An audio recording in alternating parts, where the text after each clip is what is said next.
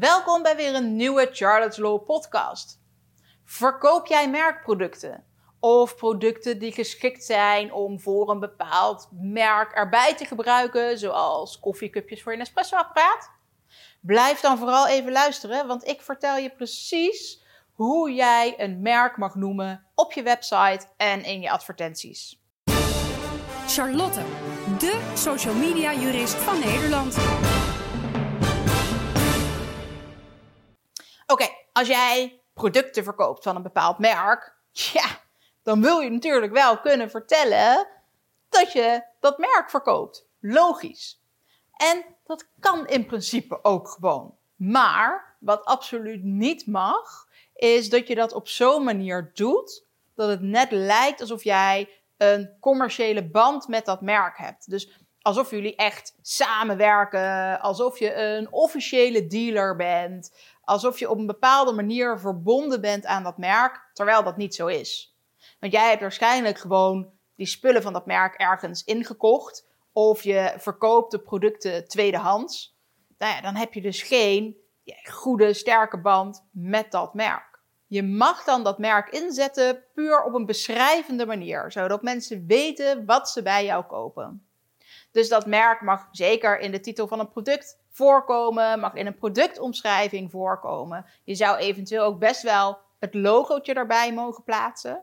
Maar kijk vooral uit bij het gebruik van dat merk in bijvoorbeeld je domeinnaam. Want daardoor kun je de indruk wekken van die commerciële band. Kijk ook uit met op je homepage te groot die merken te noemen of je website zo op te maken dat het misschien wel lijkt alsof het een soort subsite is van het merk. Dus je mag best vertellen wat je verkoopt, maar kijk vooral uit met de presentatie daarvan. En als je meerdere merken verkoopt, ja, dan loopt het al sneller goed, hè? Omdat je dan daarmee al laat zien dat je meerdere merken verkoopt en dus niet aan één specifiek merk gebonden zou zijn. Zo mag je op zich ook best wel weer vertellen dat je gespecialiseerd bent in een bepaald merk. Als je ook daarmee maar weer niet de indruk wekt dat je bepaalde afspraken hebt met dat merk hierover. Kortom, wil je merkproducten verkopen, echte producten bedoel ik dus, want als ze nep zijn, dan mag je het sowieso niet verkopen. Dan is dat altijd een inbreuk.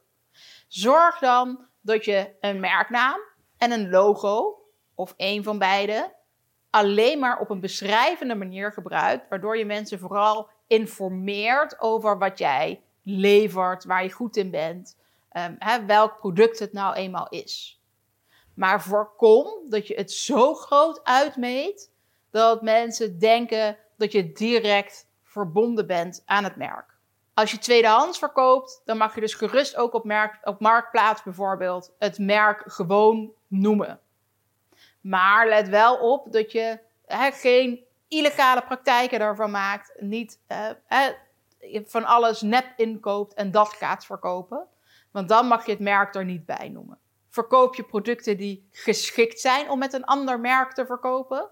Bijvoorbeeld de koffiecupjes geschikt voor een Nespresso-apparaat.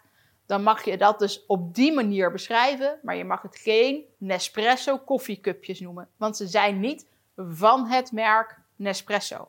Je mag ook niet van bijvoorbeeld algemene veters zeggen dat ze geschikt zijn voor Nike's. Als ze eigenlijk het gewoon veters zijn die niet heel specifiek zijn afgestemd op die Nike's. Daarmee probeer je dus te veel die band te vertonen met Nike.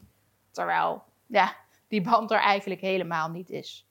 Kortom, je mag erover informeren, maar maak het niet groter dan het werkelijk is. Nou, mocht je hier nou meer vragen over hebben, boek dan vooral even een adviesgesprek via www.oploskoffie.nu. Dan praat ik je helemaal bij, kijken we naar jouw specifieke situatie en gaan we ervoor zorgen dat jij het op een ultieme manier in kunt zetten die voor jou het allerbeste werkt, maar zonder dat je de regels overschrijdt.